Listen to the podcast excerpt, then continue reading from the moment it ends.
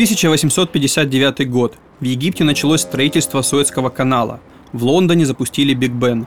А на окраине Бостона в семье портового грузчика и домработницы родился Джесси Померой. Мальчик появился на свет сильно недоношенный, с необычной мутацией правого глаза. Его покрывала толстая белая пленка, похожая на катаракту. Семью Помероев даже по тем временам нельзя было назвать благополучной. Отец пил и бил всех домочадцев. Причем избиения проходили в извращенной манере. Перед тем, как начать лупить своих детей, самого Джесси и его старшего брата Чарли, мужчина заставлял их раздеться до гола, выводил во двор и наносил удары кнутом по спине и гениталиям.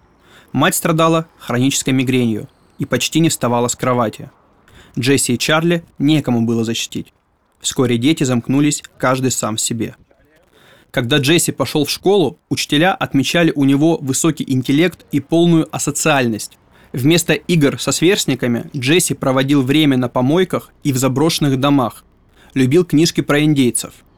Особенно его впечатляли описания пыток, скальпирование, прокалывание кожи, битье горящими ветками. Вскоре Померой начал применять эти пытки к бродячим животным. На свой десятый день рождения Джесси оторвал головы двум маминым попугаям. Я сделал себе подарок. Так мальчик охарактеризовал свой поступок. Через несколько недель мать увидела, как Джесси мучил соседского котенка, тыкая в него перочинным ножом. Непонятно, почему даже тогда женщина не забила тревогу. Но безнаказанность, вкупе с нарастающей жаждой крови, вскоре побудили Джесси искать новых жертв. Теперь среди людей – Первой стал четырехлетний Уильям Пейн. В декабре 1871 года двое мужчин нашли его, еле живого, в заброшенном доме на юге Бостона. Спина Уильяма была исполосована кровавыми рубцами. Кожа слезла. Полиция установила, что ребенка били кнутом. Однако узнать, кто бил, следователи так и не смогли. От страха и перенесенной боли Уильям онемел. Уже через два месяца, в феврале 1872 в еще одном заброшенном доме Южного Бостона был обнаружен семилетний Трейси Хайден. Помимо обезображенной от ударов кнута спины, у мальчика были выбиты передние зубы, сломан нос, а под глазами зияли порезы, от чего белки налились кровью. В отличие от первой жертвы, Трейси дал описание нападавшего. Высокий и худой подросток с каштановыми волосами – который угостил его конфетами и обещал подарить своих оловянных солдатиков. Полиция стала искать преступника, но безуспешно. Тем временем в Бостоне продолжили пропадать дети. Слава богу, всех находили живыми, но показания жертв ужасали. Кому-то мучитель отгрыз кусок щеки, кого-то изрезал ножом и залил раны соленой водой. Восьмилетний Роберт Майер первый дал более детальное описание мучителя – сказав про обезображенный глаз и жидкую бородку. К слову, Роберт является единственной жертвой Помероя, которую Джесси отпустил лично. Он бил меня, а затем сжал мой пенис и начал себе мастурбировать. Он сказал, что сделает меня евнухом, если я не буду выкрикивать ему в лицо ругательства. Затем он сказал мне уйти. К лету 1872 года маньяка, который получил сразу два прозвища «Красный дьявол» и «Мраморный глаз», искал весь Бостон. Полиция объявила награду – 500 долларов за любую информацию о нем. Родители устраивали облавы на заброшенные дома и запретили детям общаться с незнакомцами. И единственная причина, по которой Джесси не поймали – семья Помероев переехала в другой район. Поговаривают, что инициатором этого стала мама, которая прочла в газете ориентировку на красного дьявола и узнала в ней сына. В любом случае, Джесси продолжил мучить детей до осени. В первый раз поймали его случайно. После школы Джесси зачем-то зашел в полицейский участок, где как раз давал показания семилетний Джозеф Кеннеди. Его померой пытал на местном болоте всего пару недель назад. Мальчик узнал маньяка и указал на него полицейским. Джесси поставили перед выбором 100 лет тюрьмы или признание во всех преступлениях. Померой сознался. За это ему дали 6 лет в детской исправительной колонии – но из-за возраста, на момент задержания Джесси было всего 13 лет, Померой вышел по УДО уже через год. В его личном деле было написано «Выпущен за хорошее поведение». Это было огромной ошибкой. За тот год многое произошло. Отец Джесси сошел с ума. Мать открыла свой швейный магазин, а брат стал одним из лучших газетчиков Бостона. По условиям условно-досрочного Померой должен был устроиться на работу, и он устроился, стал продавцом в лавке матери. В марте 1874 года туда зашла десятилетняя Кэти Куран. Больше ее никто не видел.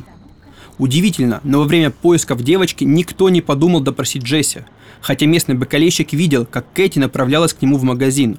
А уже в апреле на одном из пляжей рыбаки нашли труп четырехлетнего Горация Миллена. Труп был обезображен. Глаз выколот, 18 резанных ран на груди, 10 в области паха. Вечером того же дня дома и в магазине у Помероев полиция провела обыски. В подвале лавки следователи обнаружили еще одно тело. Теперь уже девочки с разможженной камнями головой. Это была бедняжка Кэти Куран. Вскрытие показало, что ее уже мертвую неоднократно насиловали – Следы ботинков Джесси соответствовали следам на пляже. Под его ногтями обнаружили кровь в перемешку с песком. Но если в убийстве Кэти Померой сознался почти тут же... Она пришла за тетрадками. Я отвел ее в подвал, зажал ей рот рукой и перерезал горло. То от смерти Горация открещивался всеми силами. Тогда капитан Генри Дайер конвоировал его в похоронное бюро. Не выдержав вида искалеченного трупа, Джесси признался и в этом убийстве. То, что я убью его, я понял, как только мы встретились. Он был добрым ребенком.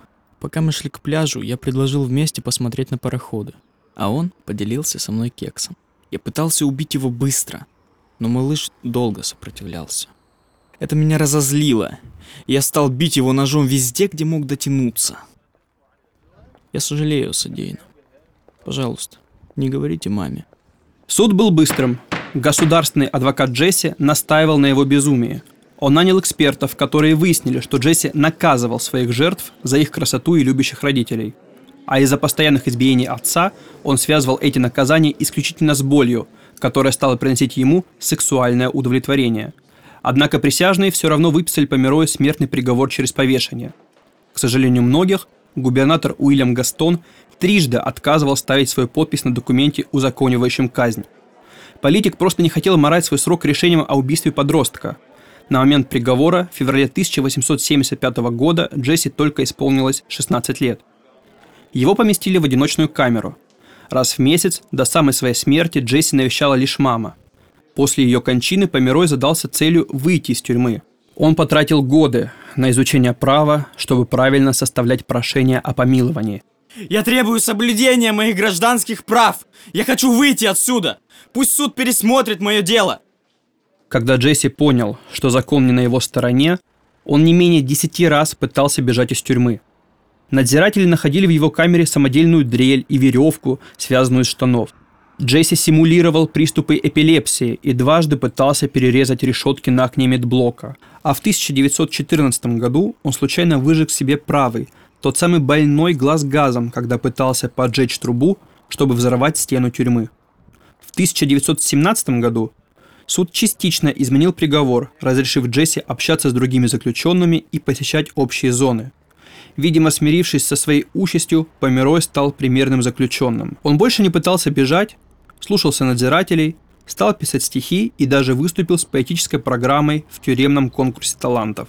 Джесси Померой дожил до 72 лет.